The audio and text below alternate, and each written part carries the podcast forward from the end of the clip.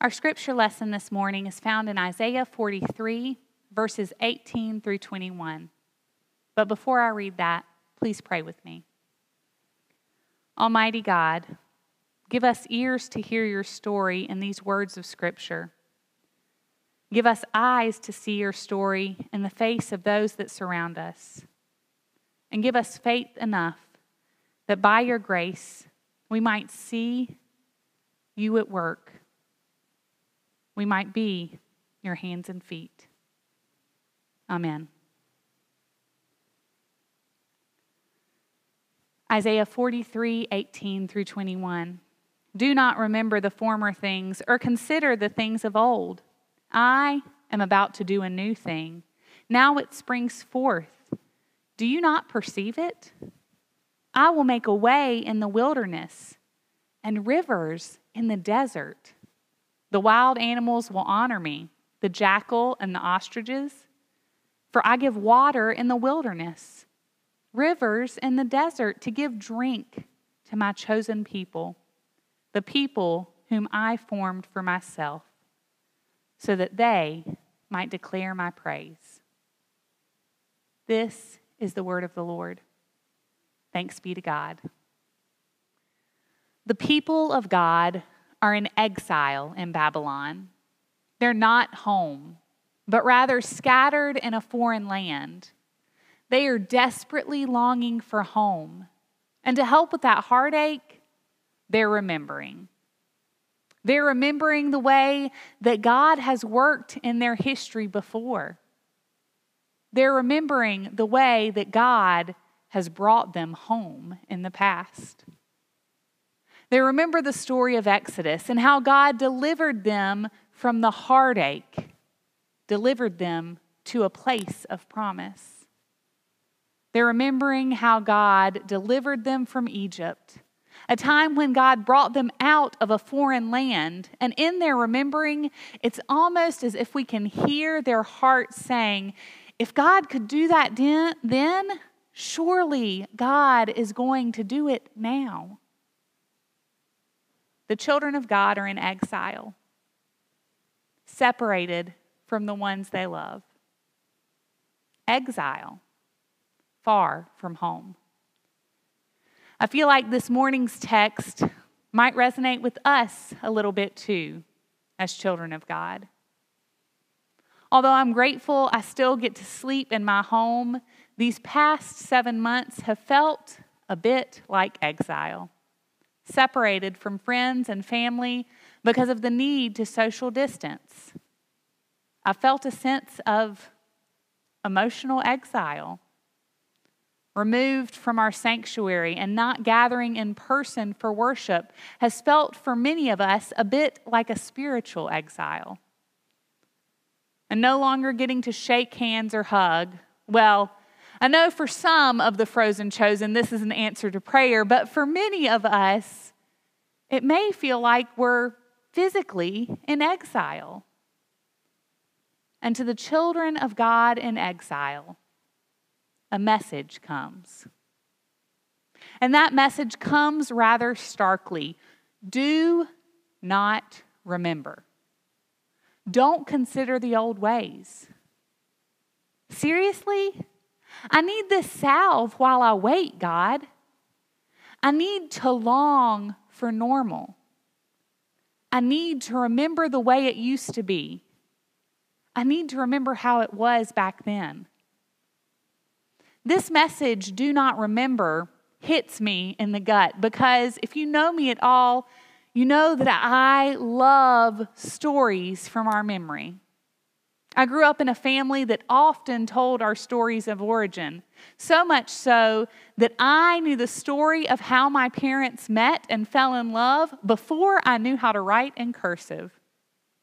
And I think remembering can be a holy and a sacred act.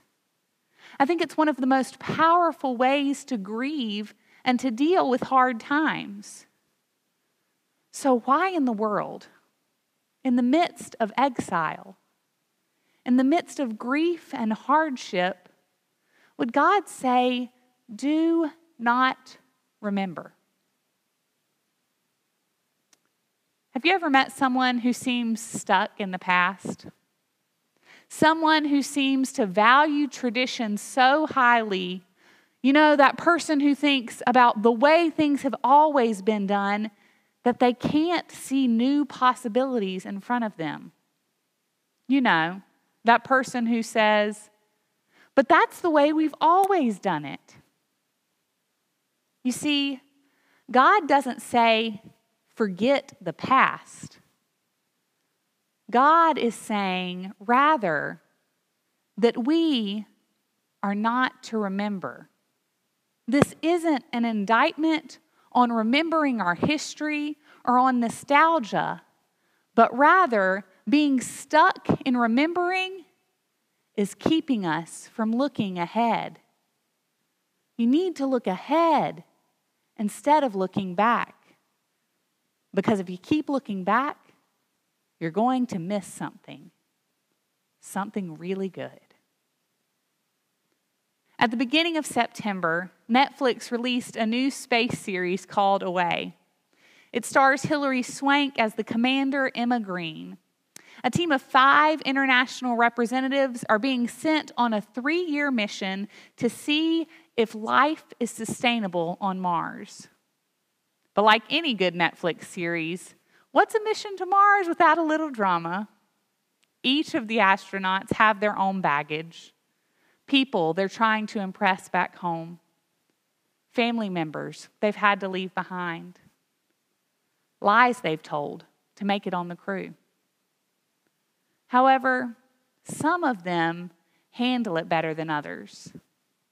Commander Green struggles immensely with leaving behind her husband and teenage daughter because her husband has been hospitalized due to a stroke right before they take off. After a series of misfires and complications, most of the team begins to doubt her leadership. At this point, Commander Green and a Chinese astronaut, Lu Wang, have a powerful interaction. Commander Green asks, How do you do it? How do you cope? I mean, you have a little boy down there and a woman you love that you can't even talk to anymore, yet you always seem so stalwart. Lu responds, I may seem that way, Emma. If I think about three years without my son, my heart begins to break. And I may never, never get to be with me again. But we're going to be the first human beings to set foot on Mars. I look that way. You're looking the wrong direction, Commander Green. as hard of a truth as it was. Emma needed to hear the message of her crewmate that looking back was keeping her from seeing hope. Looking back was keeping them from being able to move forward. What was ahead offered hope for everyone, even those they had left behind. We are being called as children of God as a church and a family of faith to look ahead so that we can experience hope for all creation. So, what kind of new thing is God doing? Well, I don't know exactly. But the hints that the Lord gives makes it clear it's going to flip what we know on its head. You see, the children of God who are scattered in Babylon have been focusing on that Exodus story in the past.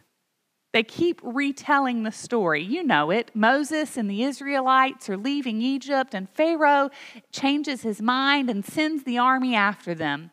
They come to the Red Sea, and it seems that all hope is lost. They wonder if God has failed them it seems they are doomed to return to a life of slavery in Egypt. And as their hope begins to fade, God does this incredible thing and parts the waters, allowing them to walk on dry land. So let's flip that. I am about to do a new thing. Now it springs forth. Do you not perceive it? I will make a way in the wilderness and rivers in the desert. God's children in Babylon are focused on the waters parting, while God is saying, I want to make a way on dry land. I want to work to bring water to the desert. You're looking back there for me to work in that old way. And I want to flip it. I want to do something new. Look forward. As I think of this message from the Lord, I can't help but think of the hope I feel when I hear that often referred to hymn, Lift Every Voice and Sing. It's referred to as the Black National Anthem. It's steeped in the idea that our past roots us, but our hope is found in the future God has for us. That first verse says, Lift every voice and sing, till earth and heaven ring. Ring with the harmonies of liberty. Let our rejoicing rise high as the listening skies. Let it resound loud as the rolling seas. Sing a song full of the faith that the dark past has taught us. Sing a song full of the hope that the present has brought us. Facing the rising sun of our new day begun, let us march on till victory is won. God is going to do something new, something we don't expect, something that will bring people home rejoicing, but not like before. God is going to flip it. And if we're stuck looking back, we just might miss it. And so I find myself asking, as we enter this month of October and our stewardship season, what might God want to flip at Faith Presbyterian?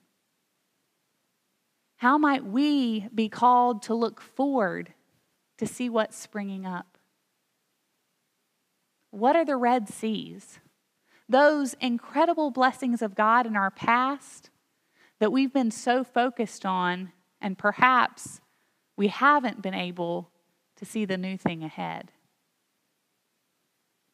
As we take this moment to prepare, to prayerfully ask God how we individually and corporately are being called to be stewards of our time and talent, I think God is asking us to do it with forward focus. Not by aiming to make things better to make things like they were before the pandemic, not to recreate a ministry from our past that worked really well, but rather to open our eyes, to look for God's work in front of us so that we can join in and see this new thing spring forth. By bringing water to the desert, by bringing order to chaos, a path through the wilderness. God is restoring the earth and promising to restore the people to their home. This message of renewal is a promise for us too. I believe that if we are patient and look to see what is springing up around us, God is going to allow us to be a part of the work of restoration for all creation that results in praise of our Creator. May this space at 2200 North Meridian Road not be a thing of the past. May it not be simply a reminder of all the good has, God has done previously, but may it and may we, the church, the body of Christ, be a part of the new thing springing up that brings life and restoration to all creation. Alleluia. Amen.